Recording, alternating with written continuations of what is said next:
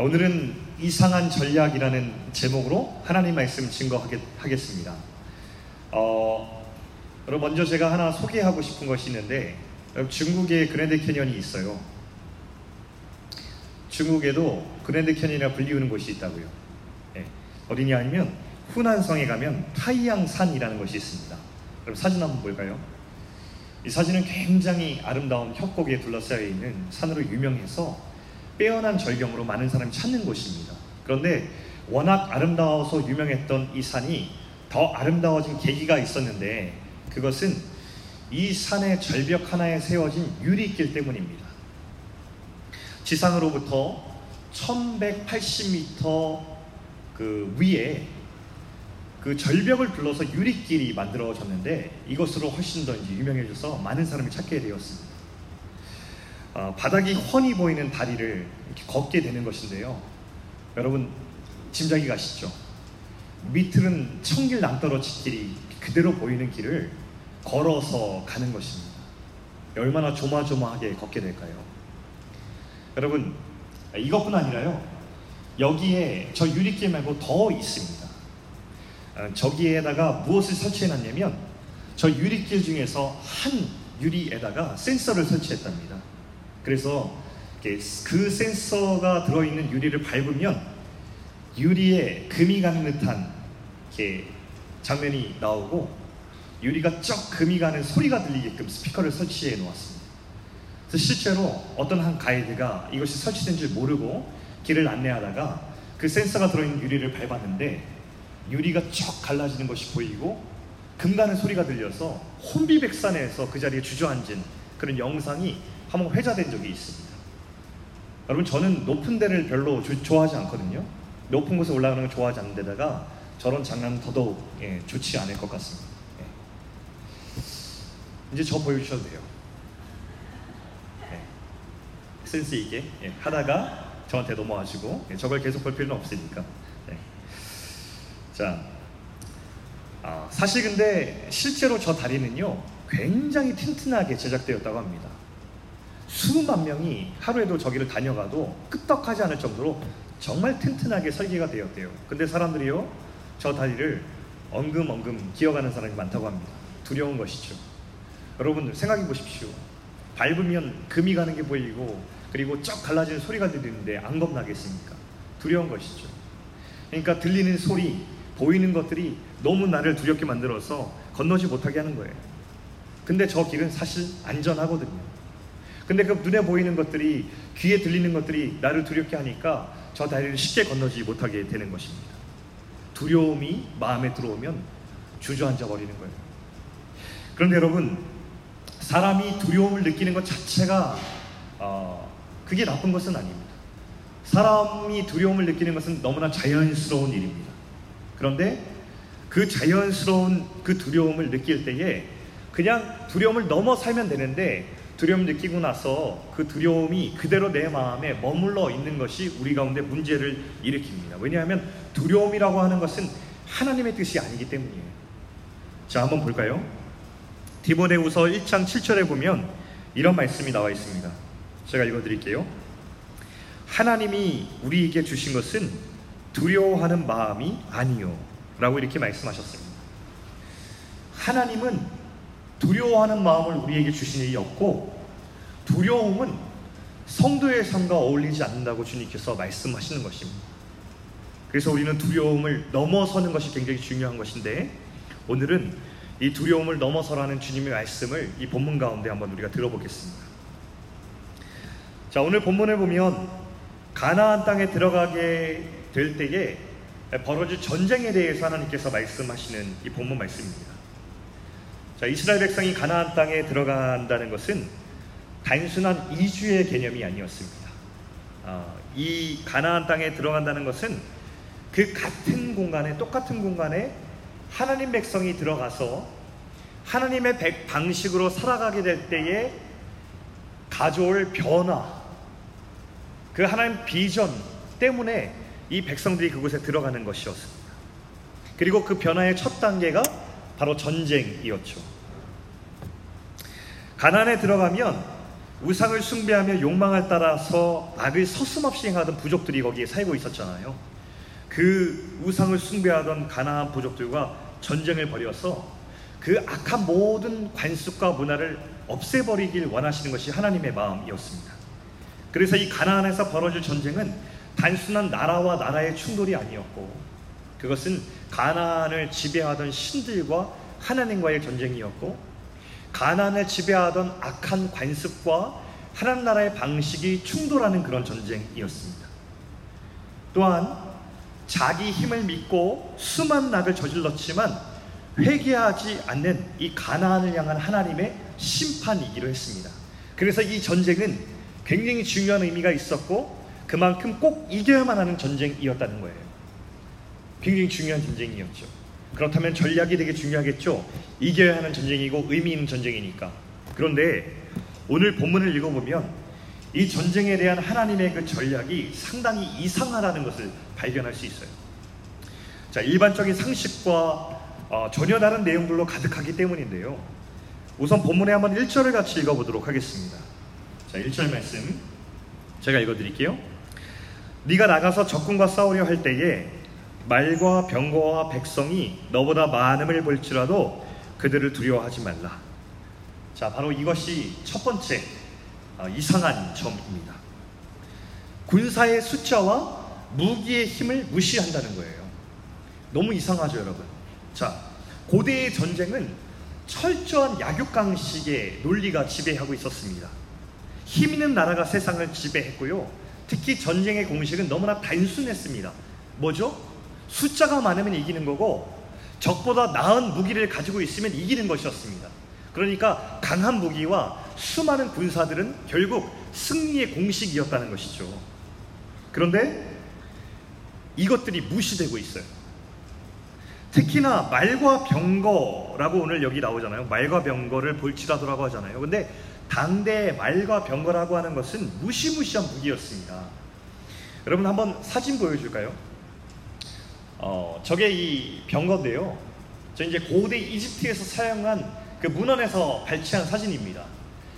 말이 저렇게 있으면 저 뒤에 공격력, 전쟁용 마차를 이용해서 저게 타요. 근데 저기 보면 말이 보통은 두 마리를 묶어서 한 사람은 말을 몰고 한 사람은 활을 쏘거나 창을 어, 던져서 상대를 공격하는데 절대로 보병이 당해낼 수 없는 무시무시한 무기이기 때문에 저 말과 병거를 가진 나라가 세상을 지배하게 되었다는 것이죠. 고대 이집트가 왜 강했는가? 왜 세계를 지배했는가? 저 말과 병거를 개발했고 저 무기를 소지하고 있었기 때문에 패권을 장악했다고 문헌은 기록하고 있습니다. 그런데 이런 최신 무기와 수많은 군사를 볼지라도 하나님은 두려워 말라고 그런 이상한 말씀을 하시는 것입니다. 여러분, 이런 말씀 해야 되지 않을까요? 군사훈련법, 혹은 최신 무게의 설계도 같은 것들, 아니면 효과적인 방어법 같은 거, 이런 병법들을 소개하는 것이 옳을 텐데, 하나님께서는 그런 것이 아니라 숫자와 힘 두려워하지 말라라고 하는 이상한 비상식적인 이야기를 이 백성들에게 들려주는 것입니다. 전쟁을 앞두고요. 자, 두 번째 이상한 전략을 볼까요? 두 번째 이상한 전략은 제사장의 등장이라는 것입니다. 2절 말씀 보면 이렇게 나와 있습니다. 너희가 싸울 곳에 가까이 가면 제사장은 백성에게 가까이 나아가서 고하여 라고 이렇게 나와 있습니다. 여러분 전쟁터에 제사장이 나타나는 거예요. 뜬금없이 그 초긴장 상태의 전장에 제사장이 등장합니다. 너무 안 어울립니다, 이것은. 제사장이 있어야 할 것은 어디죠? 성전입니다. 성전 안에 있어야 될 제사장이 그 치렁치렁한 제사장 옷을 입고서 그 불편한 옷을 입고 전쟁이 벌어지는 한복판에 와서 거기서 설교를 한다는 것입니다. 여러분 이게 어울립니까? 전쟁이 임박했는데 원래 그 당시에 전쟁의 관습으로는 전쟁을 할 때에 여러분 특히 영화에서 봤던 것처럼 장수 역할을 하는 최고의 지휘관이 최고 지휘관이 이렇게 말을 타거나 아니면 검을 들고 앞에 나와서 짧은 구호를 외치고 Braveheart 같은 영화 보면은 그, 그 있잖아요 멜 깁슨 나와서 하는 거 어, 사람들의 사기를 확 돋굴 수 있는 멋진 말들을 외치고 나가자라고 하면 와 하고 나가는 거잖아요 그런 구호나 짧은 연설을 하고서 그렇게 전쟁을 하는 것이 일반적이었습니다. 그런데 웬일이에요, 이게.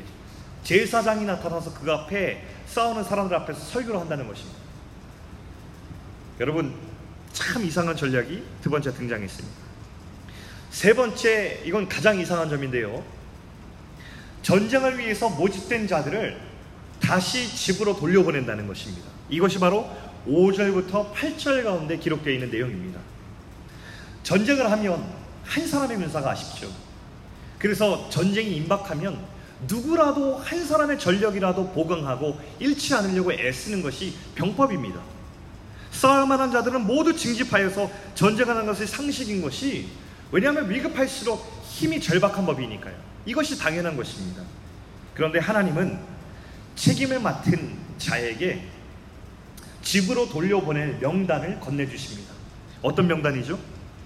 새 집을 짓고 아직 완성식을 하지 못한 사람 돌려보내라. 포도원을 만들었는데 아직 그 과실을 수확하지 못한 사람이 있어? 돌려보내라. 약혼을 했는데 아직 결혼을 하지 못한 사람이 있어? 다시 집으로 돌려보내.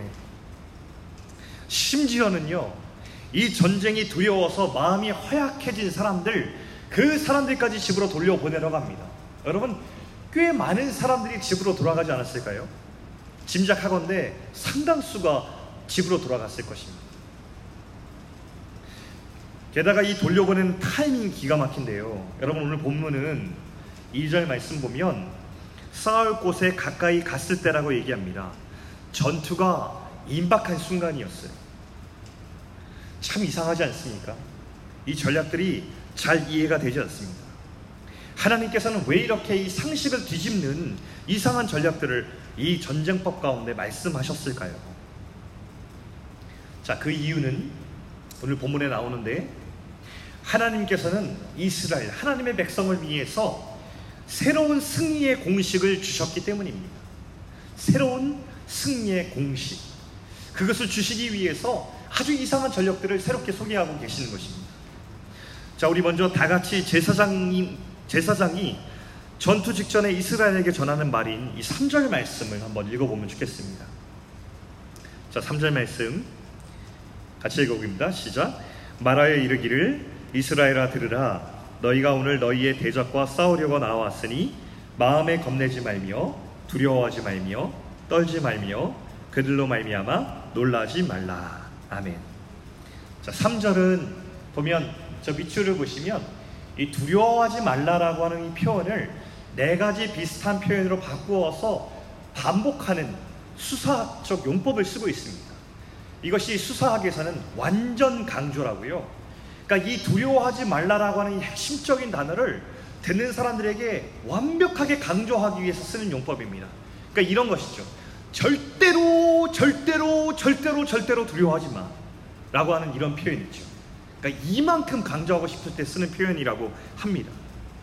그러니까 이런 거 있죠. 두려움 금지. 이렇게 빨간 거 이렇게 해가지고 쫙 금지 표시 있죠. 두려움 금지라고 하는 겁니다. 그러니까 이건 얼만큼 강조된 거냐면 정말 사이렌이 울리고 경광등이 울릴 만큼 그렇게 무시무시한 알람이 울릴 만큼 두려움 금지가 백성들에게 선포되고 있는 것입니다. 그런 상황인 것처럼 읽어야 돼요. 자, 이유는 무엇일까? 4절에 나오는데요. 4절 말씀이 이렇게 나옵니다. 제가 읽어드릴게요. 너희 하나님 여호와는 너희와 함께 행하시며 너희를 위하여 너희 적군과 싸우시고 구원하실 것이라 할 것이며 라고 이렇게 그 이유를 설명하고 있어요. 왜 두려워하면 안 되는지에 대해서. 이것이 오늘 이 본문의 핵심 구절이자 두려움 금지의 근거되는 아주 중요한 말씀이라는 것을 우리가 기억해야 됩니다. 여러분 펜이 있거나 여러분 뭐 표시할 게 있으면 여기에 똥물뱅이 치시고 별표 하시고 뭐 하여튼 할 수 있는 걸 하십시오. 아주 중요한 말씀입니다. 이런 말씀입니다. 이 전쟁에 나가는 너희들이 꼭 알아야 할 것이 있어. 새로운 승리의 공식이야. 하나님이 너희와 함께 하실 거야. 하나님이 너희를 위해서 친히 싸우실 거야. 하나님은 반드시 이 전쟁에서 너희를 구원하실 거야. 절대로 절대로 두려워하지 말고 눈을 들어서 숫자 무기를 보지, 보지 말고 하나님을 봐라고 하는 이 제사장의 말씀이 이 전쟁터 가운데 백성들에게 들려오는 것입니다. 자, 하나님의 새로운 승리의 공식 무엇이죠? 이것을 요약하면 신뢰라고 하는 것입니다. 신뢰. 하나님이 주신 새로운 승리의 공식은 신뢰입니다. 그리고 이것을 뒤집어 말하면 하나님이 주신 패배의 공식은 두려움입니다. 이것을 하나님께서 이스라엘 백성들에게 말씀하고 있는 것이에요. 신뢰가 사라지면 들어오는 것이 무엇이죠? 두려움. 그 두려움이 들어오면 반드시 패배하기 때문에 하나님을 신뢰하라라고 이렇게 말씀하고 있는 것이에요. 사람은 하나님의 부재 시에 두려움이 들어옵니다. 하나님이 떠난 자리에 들어오는 것이 두려움이에요. 그리고 두려움에 사로잡힌 사람은 그 두려움을 달래기 위해서 어찌할 줄 몰라서 하나님의 자리 대신에 자기 두려움을 달랠 다른 것들을 맞아들이기 시작합니다. 그러나 달래지지 않죠. 두려움이 몰고 들어온 다른 것은 또 다른 두려움을 낳고 꼬리에 꼬리를 물고 계속해서 두려운 인생을 살아가게 되는 것입니다. 그래서 하나님의 백성은 신뢰를 잃어버리면 끝이 나는 것입니다. 하나님의 백성이 전쟁에 질 때에는 단 한 가지 컨디션입니다. 무엇입니까? 하나님에 대한 신뢰를 잃어버릴 때 하나님의 백성이 전쟁에서 패배한다는 것이죠. 두려움. 그래서 두려움이 무서운 것입니다. 두려움이 사로잡히면 하나님을 보는 그 믿음의 시력이 상실이 되는데 특별히 제가 아까 그 이상한 하나님의 전략 세 가지를 소개했잖아요. 그런데 두려움에 사로잡히면 하나님의 부재 상태에서 하나님께서 원하시지 않는 것들을 선택하기 때문에 아까 말씀하신 하나님의 전략과 반대되는 것들을 취하기 시작합니다. 제가 세 가지 경우를 이야기 드릴게요. 두려움에 사로잡힐 때 사람에게 나타나는 현상. 첫 번째는 숫자와 힘이 그의 모든 것이 된다는 것입니다. 자, 더 많은 숫자, 더 높은 숫자, 내 힘의 용량을 키워서 내 독자적인 힘으로 이 세상을 살고 싶어 하는 그런 욕망이 그 사람 앞에 들어오게 됩니다. 더 많은 좋아요에 집착하고 더 많은 숫자의 통장 정보를 위해서 내 인생을 바치고 더 높이 올라가기 위해서 힘을 모으기, 모으는 인생에 자기의 모든 것을 걸게 됩니다. 그것을 자기 생명 쌓는 것이죠. 그럼 이것이 좋아 보입니까? 제가 이런 예를 들어 드릴게요. 교회를 예로 듭시다. 자, 교회가 타락한 증거가 여러분 무엇인지 아세요? 교회의 역사를 볼 때에 교회에 타락했을 때 어김없이 교회에 나타나는 현상은 교회가 숫자에 집착하기 시작했을 때입니다. 모이는 사람들의 숫자에 집착했을 때에 모이는 사람들이 사람들이 모였을 때에 거기서 함께 늘어나는 재정의 숫자에 집착했을 때에 그때 어김없이 이 교회는 타락했습니다. 사람과 돈이 모여서 숫자가 올라가자 이 교회에는 영향력이라는 것이 힘이 생기기 시작했는데 그 힘을 자랑하고 행사하기 시작했을 때 교회는 여지없이 타락하고 부패했습니다. 여러분 동의하십니까? 교회의 역사 속에서 특별히 여러분 다 알고 있는 중세 시대의 교회의 타락의 이유는 이것이었습니다. 그 중세의 교회가 타락했을 때 교회는 사람들이 안 모이지 않았어요. 가장 사람들이 많이 모였을 때에 교회는 타락했습니다. 여러분 우리 인생도 마찬가지예요.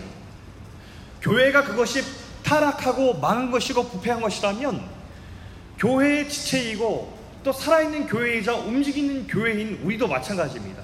우리 인생을 보았을 때 우리가 숫자에 집착하고 힘에 집착하고 이런 것들 통해서 내 힘을 자랑하기 시작할 때에 우리는 똑같이 교회로서 부패한 것입니다.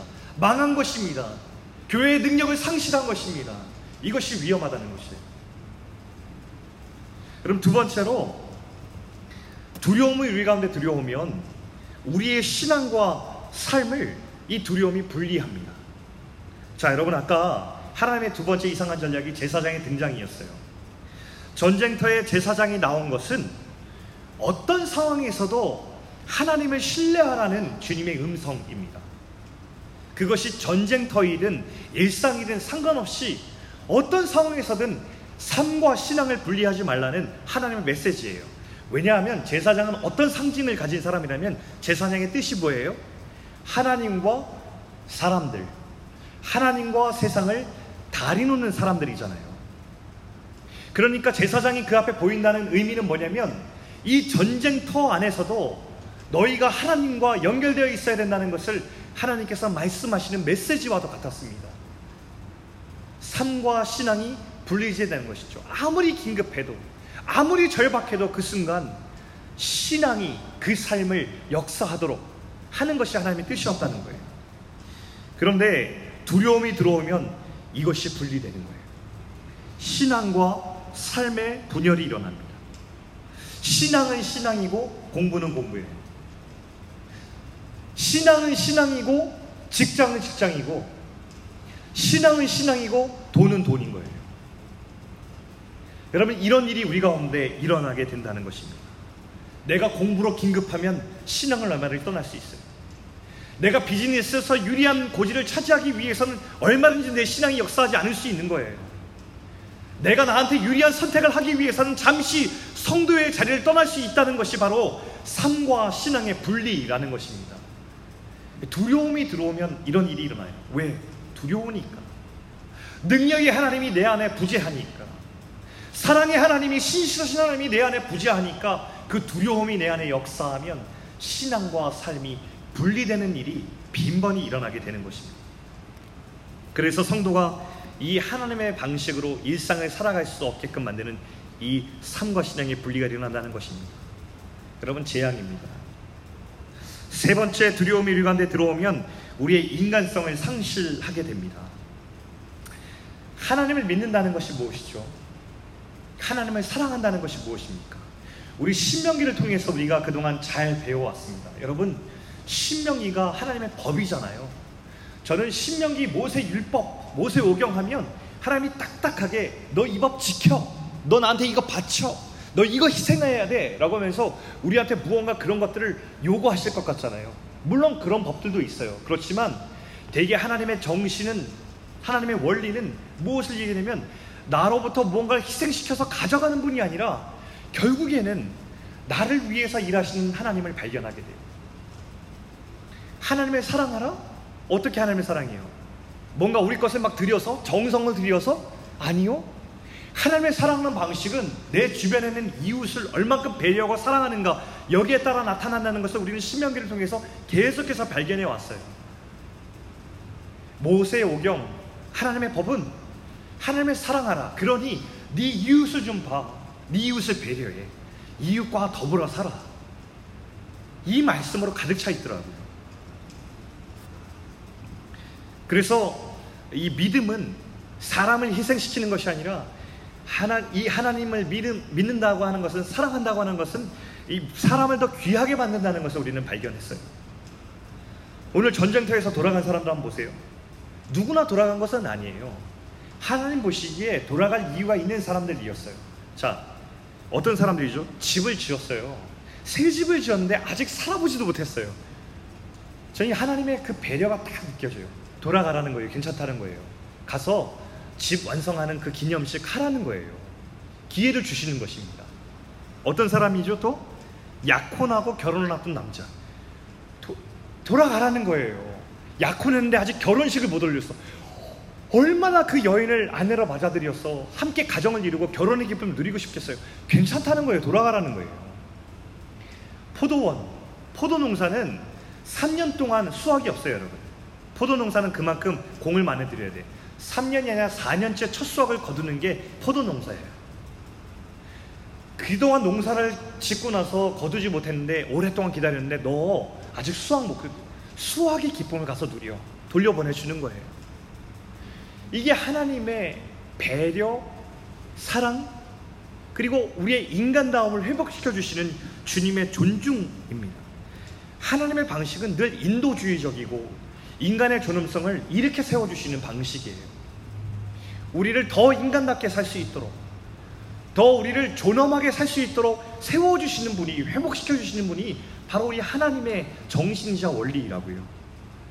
그런데 세상은 이런 존엄성을 무시합니다. 두려움이라고 하는 것은 우리에게서 여유를 빼앗습니다. 사랑할 여유, 배려할 여유, 돌아볼 여유를 빼앗는 거예요. 그리고 사람으로 하여금 자꾸 숫자와 힘을 우상 삼게 해서 사람들이 그 존엄성을 바라보는 것이 아니라 숫자를 통해서 힘을 발견하게 하고 힘을 사랑하게 하고 사람이 힘을 어느 정도 가졌는가를 계급화시켜서 사람들을 이렇게 클래스를 나누게 하는 것이 바로 이 세상이 하는 역할 아닙니까? 사람의 존엄성이 아니라 사람을 수치화시키고 계급화시키는 것이 바로 두려움이 들어왔을 때 이 세상이 하는 일입니다. 사랑하는 청년 여러분, 그러므로 우리가 두려워하지 않을 수 있기를 바랍니다. 두려워하지 마시고 하나님을 신뢰하십시오. 두려움은 계속해서 우리에게 두려움을 가져올 것입니다. 여러분 두려운 사람이 있죠? 두려운 사람 있어요. 긴급한 일을 만나면 경고망동하고 이렇게 잘못된 선택을 하고 그리고 그 두려움으로 잠 못 이루는 사람들이 많이 있을 거예요. 그런데 그것은 하나님의 뜻이 아닙니다. 두려움을 극복하는 길은 힘을 기르는 것도 아니에요. 사람이 두려우면 어떻게 경고망동하냐면 힘을 기르려고 해요. 사람이 두려우면 아, 빨리 내가 소유를 많이 가져야 되겠다라고 생각을 해요. 두려움이 임하면 내가 빨리 높은 데 올라가서 힘을 가져야지라고 생각을 해요. 그런데 이 모든 것들이 다 두려움을 극복할 수 없어요. 이것들은 두려움을 극복하는 길이 아니에요. 두려움을 극복하는 하나님이 가르쳐 주신 길은 뭐냐면 하나님을 신뢰하는 것. 바로 그것이 두려움을 극복하는 거예요. 하나님이 도대체 누구신지를 알고 하나님이 어떤 일을 행하셨는지를 바로 알고 그분을 신뢰하고 사랑하는 것이 두려움을 극복하는 유일한 길임을 여러분 믿을 수 있기를 바랍니다. 하나님의 백성의 승리 공식 신뢰입니다. 이것을 잊지 마세요. 저는 특별히 이런 말씀을 드리고 싶어요. 하나님의 부재가 두려움을 몰고 오잖아요. 그런데 하나님의 임재는 반대로 그 두려움을 다시 몰아내요. 우리가 두려움을 안고 살았다고 하더라도 그 두려움을 어찌할 수 없는 것 아닙니다. 여러분 속지 마세요. 우린 두려움을 몰아낼 수 있어요. 우리가 하나님의 임재로 충만하면 그 두려움 물러가요. 그런데 우리가 하나님의 부재 상태로 들어갈 때 두려움은 다시 들어와요. 여러분 이 원리 잘 기억해서 승리의 공식을 활용할 수 있는 여러분들에게 바래요. 특별히 오늘 이 본문 가운데 하나님이 누구신지에 대해서 우리가 함께 보길 바랐는데요. 이 본문의 1절 말씀 보면 이런 하나님을 향한 수식어 하나가 붙어 있는 걸 발견하게 될 거예요. 뭐냐면 애굽 땅에서 너를 인도하여 내신이라는 표현입니다. 자, 이거는요. 애굽 땅에서 너를 인도하여 내신이라고 하는 것을 설명하기 위해서 붙인 수식어가 아니라 이 말은 고유 명사처럼 하나님 앞에 자주 붙는 예, 수식어예요.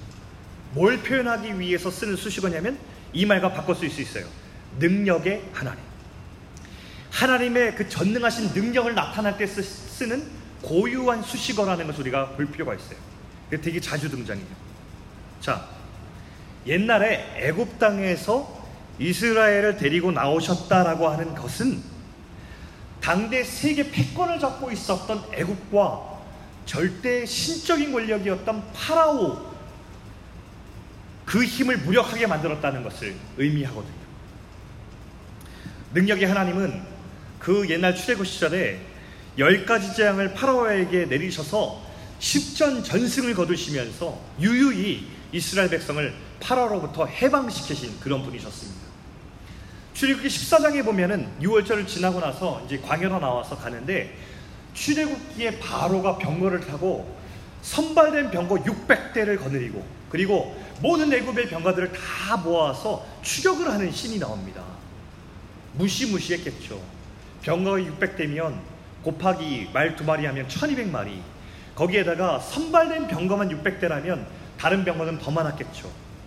수천 마리의 말들이 그 광야를 달려오는 그 광경을 여러분 상상해 보십시오. 제가 상상해 보니까 야 어마어마한 거예요.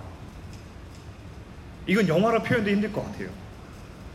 수천 마리의 말발굽 소리가 땅을 진동시키는 그 진동과 그 소리와 그 광경이 얼마나 사람들을 두렵게 했겠어요.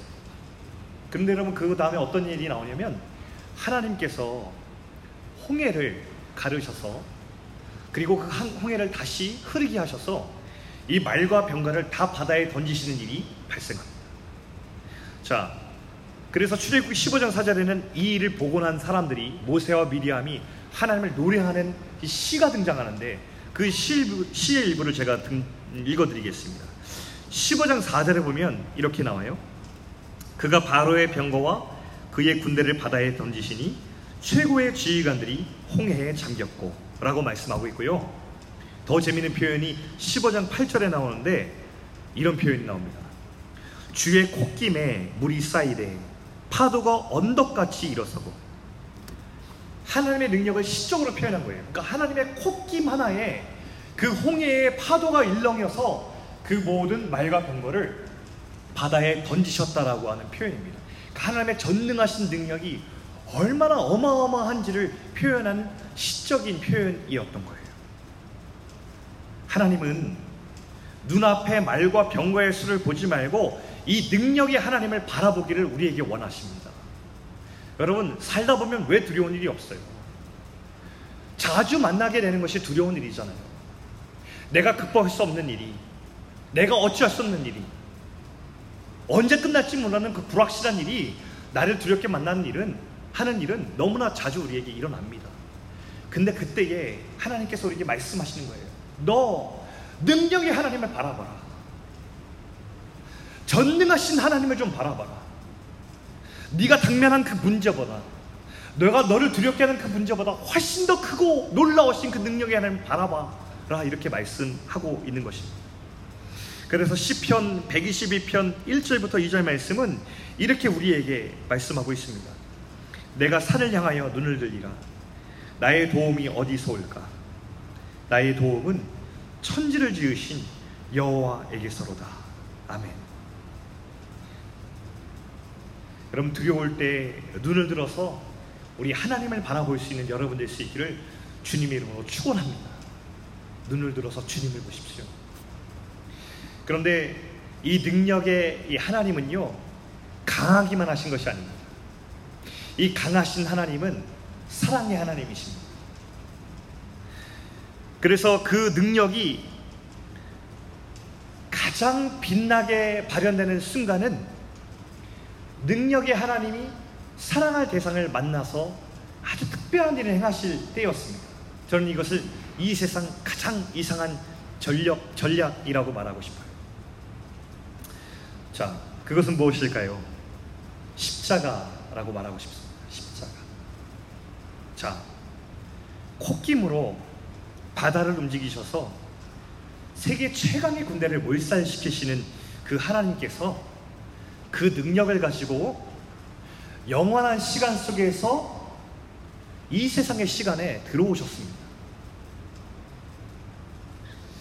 그 능력의 하나님은 그 콧김으로 이 세상을 다 날려버릴 수 있는 능력이 있었음에도 불구하고 사람들의 채찍에 맞으시고 십자가에 기꺼이 달리셨습니다. 그는 전능하신 능력의 하나님이셨지만 그 크신 능력으로 이 세상에서 가장 무능력해지는 길을 스스로 선택하셨습니다. 마치 도살장으로 끌려가는 어린 양처럼 묵묵히 그렇게 무력해지셨죠. 애굽의 말과 병거를 바다에 던지신 그 하나님은 그 십자가에서 피 흘려 죽게까지 아무 일도 하지 않으셨습니다. 그리고 그 위에서 남김없이 자기의 물과 피를 쏟으시고 침묵하셨습니다. 여러분 너무 이상한 전략 아니에요? 왜 그 전능하신 하나님이 그 능력의 하나님이 이 완벽한 무능력을 선택하셨냐고요. 너무 어리석은 짓 아닙니까? 그런데 3일 만에 그 하나님은 무덤에서 부활하심으로 우리에게 승리를 주시고 생명을 다시 주셨습니다. 진정한 승리와 생명을 주시기 위해서 그는 그처럼 이상한 전략으로 우리를 죽기까지 사랑하심을 우리에게 보여주셨고 온 세상에 나타내 주셨습니다. 진정한 부활의 승리를 주기 위해서 십자가의 수치와 무력함을 스스로 선택하신 능력의 하나님이 바로 우리의 하나님이요 사랑의 하나님이십니다. 저는 이 하나님을 찬양합니다. 이런 능력의 하나님, 이런 사랑의 하나님, 모든 능력을 다 소유하신 분께서 모든 능력을 다 포기하신 그 이유가 우리를 사랑하기 때문이라고 주님께서 말씀하셨습니다. 이 능력과 사랑의 하나님을 찬양합니다. 우리 모두가 이 하나님을 찬양하며 이 하나님을 신뢰할 수 있기를 주님으로 축원합니다. 이 하나님을 신뢰하며 살아가는 것이 유일한 성도의 능력이요. 이 전쟁 같은 세상 가운데 살아갈 수 있는 우리 성도의 길, 승리의 공식이기 때문입니다. 사랑하는 청년 여러분,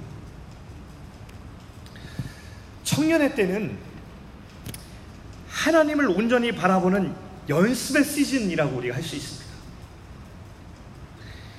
그래서 청년의 시즌이 다 지나가더라도 여전히 청년의 때에 익힌 습관과 태도, 그 마음을 가지고 평생을 주님을 예배하고 살고 평생을 주님을 신뢰하고 살 수 있도록 주님께서 주신 특별한 시즌이 바로 청년의 시기라고 말씀드렸습니다. 여러분, 하나님의, 하나님을 신뢰하라고 하는 거룩한 명령은 허공에 떠도는 말이 아니고 굉장히 실제적인 실천의 명령을 수반합니다. 그럼 무엇이죠? 기본으로 돌아가는 것이죠. 저는 우리 Basic이라는 우리 청년 공동체 이름을 참 좋아합니다. Basic. 청년의 시기와 딱 맞는 말입니다. 청년의 때는 청년의 때는 다른 것이 아니라 하나님을 사랑하는 저 기본기, 하나님을 신뢰하며 살 수 있는 그 영적 기본을 훈련하는 때인 줄 믿습니다. 얼마나 귀해요, 여러분. 여러분 같은 지성, 여러분 같이 플렉서블한 그런 사고방식, 하나님의 가치를 던졌을 때에 그것을 부여잡고서 꿈꿀 수 있는 능력, 이것은 어느 때에만 주어지는 것이 아닙니다. 청년의 때에 주어지는 하나님께서 특별히 주신 그 시즌에 주신 능력이란 말입니다. 왜 주셨을까요? 이 능력을. 하나님을 사랑하는 법을 배우라고 하나님을 신뢰하는 이 승리의 공식을 너의 삶으로 연습하라고 우리에게 주셨습니다. 하나님 말씀을 묵상하는 법을 배우고 문제 앞에 무릎 꿇어 기도해서 하나님 제가 지금 문제가 있어서 주님께 무릎 꿇는데 저를 두려움이 하는 하나님을 신뢰할 수 있고 바라볼 수 있는 그런 힘을 저에게 허락하여 주십시오. 라는 그 기도의 낭비 예배하는 자리에서 주님을 전심으로 예배하면서 내 평생의 주님, 내가 이 거룩하고 고귀한 시간 낭비를 하며 살겠습니다. 어떠한 긴급한 일이 있어도, 어떤 소중한 일이 있어도, 주님을 예배하는 이 고귀한 시간 낭비만큼은 다 포기하고서라도 있는 인생 되게 하여 주십시오라는 그 신앙의 뿌리를 내리는 기간이 이 청년의 때라는 것입니다. 사랑하는 청년 여러분, 두려움을 넘어서 신뢰로 나아갈 수 있는 우리 모두가 되기를 바랍니다. 하나님 방식으로 이 땅을 살아갈 때에 하나님께서 저 옛날에도 전쟁법을 할 때 이상한 전략을 주셨고 저 십자가 위에서도 우리를 사랑하기 위해서 그 이상한 전략인 십자가라는 것을 주님께서 우리에게 주셨습니다. 그래서 우리가 이 땅을 살아갈 때에 십자가의 방식으로 살고 하나님의 방식으로 살아갈 때는 이 전쟁 같은 세상에서 어색하고 이상하고 다른 것들이 많을 것입니다.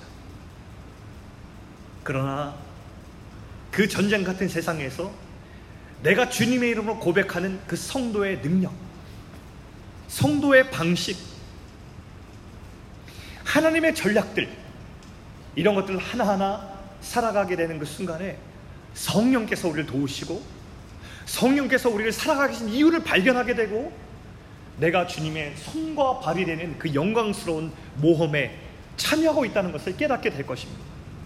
그것이 우리가 사는 이유고 그것이 우리가 가장 성도로서 심장 뛰는 순간일 것입니다.